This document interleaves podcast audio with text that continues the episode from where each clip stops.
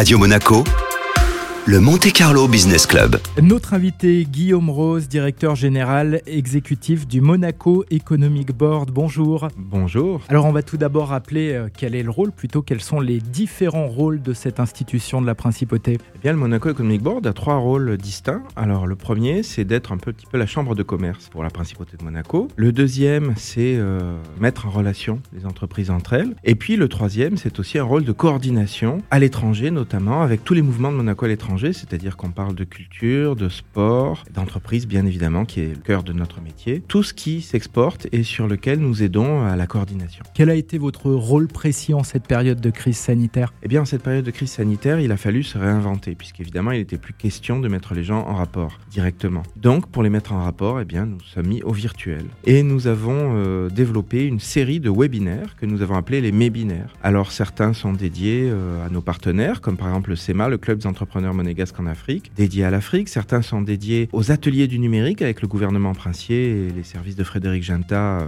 à la direction de la transition numérique. Nous avons aidé à cette transition numérique des entreprises et nous continuons euh, avec force et conviction. Et puis d'autres euh, webinaires sectoriels, par exemple le yachting, la finance, la banque, le trading. Tout ça, ce sont des moyens d'aider les entreprises à savoir quelle est la situation économique en temps réel à Monaco et comment les choses se passent. Est-ce que certains domaines sont plus touchés que d'autres? Est-ce que d'autres résistent particulièrement bien Alors bien sûr, on pense à l'événementiel et au tourisme qui sont extrêmement touchés. L'événementiel est carrément en panne. En revanche, le tourisme a pu un petit peu survivre, se débrouiller. On l'a vu notamment à Monaco avec l'ouverture de restaurants. Bien sûr, nous préparons la reprise. Alors, du côté de ce qui marche, eh bien, nous avons la banque, la finance, le trading. Nous avons euh, tout ce qui euh, touche à l'échange, même international, qui a subsisté. Malgré tout, le, le flux de marchandises ne s'est pas interrompu par la crise Covid. Comment est-ce que vous imaginez l'après-crise? Alors, l'après-crise, pour nous, on l'espère rapide on espère que la campagne de vaccination va, porter rapidement ses fruits. Et l'après-crise, pour nous, ce sera une sorte d'explosion. Nous l'attendons, nous la préparons.